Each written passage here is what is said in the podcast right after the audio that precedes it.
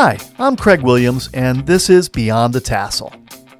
When it comes time to actually apply for college, as parents, we want students to have a good sense as to what they're looking for in a school. Maybe even a ballpark idea of what they want to study, and definitely what they can afford. But something lots of kids often fail to consider, and statistically, this is even more pronounced among rural kids, is just how far a little deeper dive into the public versus private option can take them.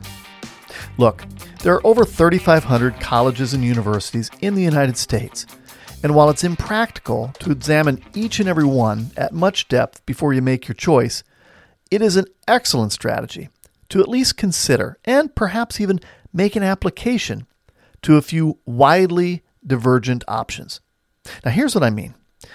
If you thought you'd just stroll down the road to your nearby public institution because it seemed to have the right sticker price, and because you'd grown up cheering on their football, basketball, or Quidditch teams, I'd like to propose that you expand your options just a bit. Nothing wrong with nearby, and there's nothing wrong with public.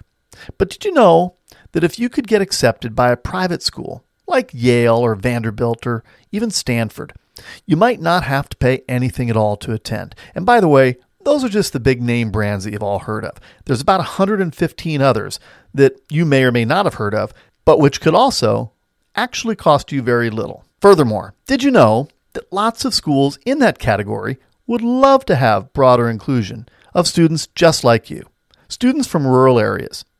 Well, there are. And in fact, there are more than 100 schools that'll make it financially possible for you to attend if your family household income is below a certain number. And candidly, that number is actually pretty high. At $125,000, it's nearly double the U.S. average income. So I'd encourage you to, at bare minimum, apply to one or two schools that are way outside your typical comfort zone. Now let's jump in and explore some of the big differences between public and private there's quite a lot to digest. As we compare and contrast the greatest distinctions between private and public schools, I think it's fair to first lay out the three most obvious. One, private schools are typically much smaller. Two, private schools tend to be much more expensive. Although I've spoken about one notable exception several times and will do so again later in this episode. And three, they tend to be more selective, which means two things. First, they're harder to get into. And second, it tends to mean, at least in the minds of people who measure such things, that they are a bit more prestigious. So let's talk about the size difference first and what that really means in practical terms to you. With a smaller incoming class, you actually do have half a chance of getting to know people across the entire spectrum of your class. And speaking of class, the size of each class, as in classrooms, tends to be considerably smaller in private schools than in public. So, this translates to a much lower student to teacher ratio, meaning you'll probably have a more direct relationship, or at least the opportunity to have one, with your professors and other instructors. Also, you may find that with smaller classes, you'll have more engaged and more robust classroom discussions, just due to the lack of the lecture hall vibe and presence of a more intimate classroom arrangement. Now, private schools are definitely more expensive, with the top 40 or so private institutions tipping the scale all in at between 75 and $80,000 per year, whereas the top publics average about 20% of this for in state students. But don't fret just yet, because as I'm inclined to mention periodically, the top 115 or so private schools all come with something known as needs based financial aid, coupled with needs blind admission. Now, this means that you gain admittance on your own merits, and then let them know later that you've got no possible way of paying for their fine institution. In other words, uh, you will qualify for the financial aid that you need in order to attend once they've accepted you, and they accept you on the basis of your merit, not on the basis of whether or not you can afford their institution. So then it becomes a matter of proving that you are incapable of paying for their fine institution, and shortly thereafter, the financial aid department will issue you waivers for some portion of the cost, and occasionally for the entire cost. Also, most private schools will not offer merit scholarship money, whereas most public schools will. This can be meaningful for many students and should definitely be explored. Now, the selectivity of a private school versus a public school is, again, something that doesn't necessarily apply across the spectrum. But in general, it does play out with private schools being considerably more selective. With the exception of the four U.S. military academies, the 57 most selective schools in the United States are all private. It isn't until we reach number 58 that we even see a public school. And at that point, we see the very fine University of California at Berkeley. Now, its acceptance rate in 2020 was 17%, and many consider it to be among the very finest of schools in the entire world. Now, at the top of this list, by the way, is Stanford at 4% acceptance rate.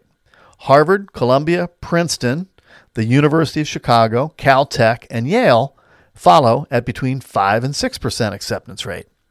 But let me explain a few things about these numbers. First of all, we're going for fit, not prestige or selectivity. That said, these are some mighty fine schools, to be sure. But there's a few secrets I'll share with you about why their selectivity is so high. To begin with, let's consider a math problem as we examine the 4% acceptance rate of Stanford. So, in the class of 23, 1,701 students enrolled in Stanford. That means out of all the applicants who were accepted, about 1,700 said yes and actually enrolled. The percentage of all who were accepted who enroll is actually called the yield, and Stanford has a very high yield, 82%, which ties it with Harvard and puts it just a few points ahead of peer schools, University of Chicago and MIT, which come in at 77 and 76% respectively. But back to our math problem.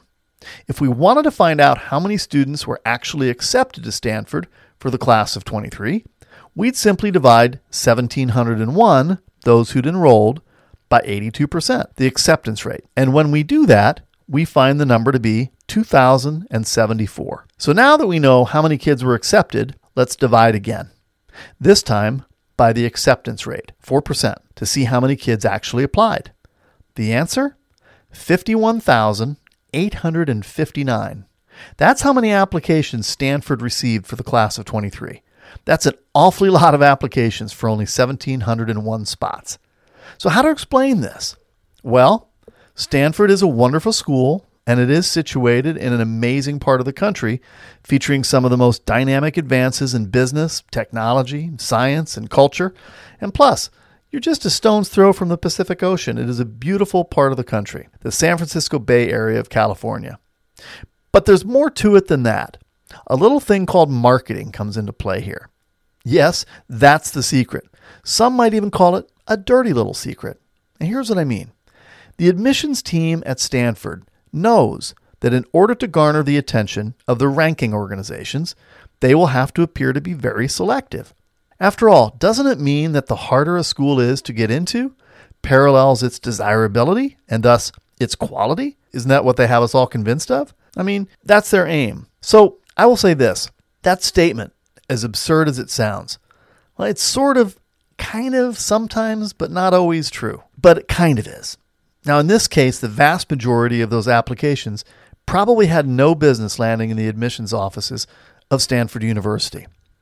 But that didn't stop the marketing team of the school from making sure that thousands of students all across the country received marketing material from Stanford in order to entice them to apply.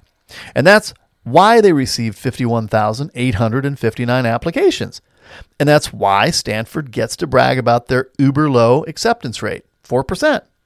You can run the same formula on most of the schools that US News and World Report ranks in their top 50 or so, and you'll find that the vast majority of them have very low acceptance rates. But as I said earlier, that's largely the result of very effective marketing. It's also usually a fair indication of the quality of the school overall. But remember, nobody attends an entire school. We only attend parts of it. And in many cases, the parts of a public university just down the road from our hometown may well have the programmatic advantage over even the Harvards and the Stanfords of the world.